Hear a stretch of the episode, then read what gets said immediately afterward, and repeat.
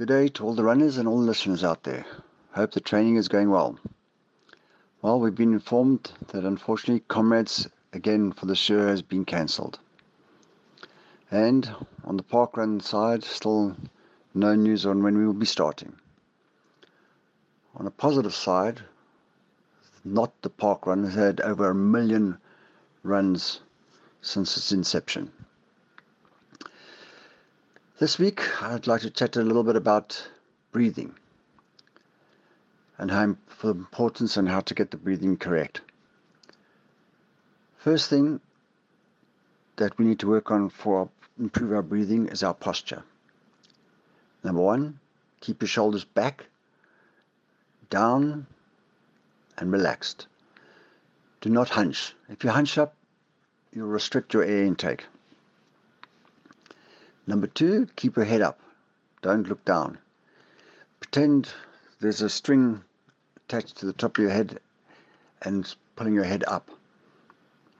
And look ahead of you 8 or 10 meters or so. From a breathing point of view, there are different breathing rhythms that we tend to stick to. If you're going to start off on a slow run or a long run, you can then use a 4-4 or a 3-3 pattern. This is, on a 4-4, you would breathe in on four strides and then breathe out on the next four strides. Likewise with the 3. 3 in, 3 out, 3 strides breathing in, 3 strides breathing out. Try as far as possible to breathe in through your nose and out through your mouth. If you're going on a medium pace run, um, you might then adopt a 2-2 rhythm. Again, as it, as, as, two, as it says, two strides in, inhale, two strides out, exhale. Again, as far as possible, breathing in through your nose and out through your mouth. As you get to the end of the run, you're going to, or, or if you're doing a sprint, you'll obviously then have to adopt a one to one because you need to suck in as much O2 as you possibly can.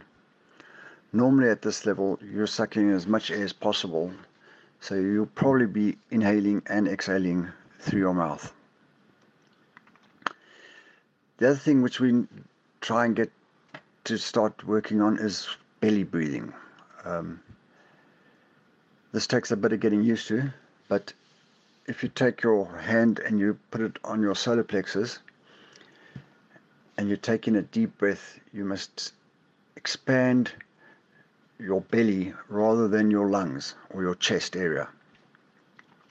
This takes a little bit of getting used to, but by doing this, you actually get a lot more oxygen into your lungs, and um, that oxygen is obviously what you need to get to your muscles to keep you going.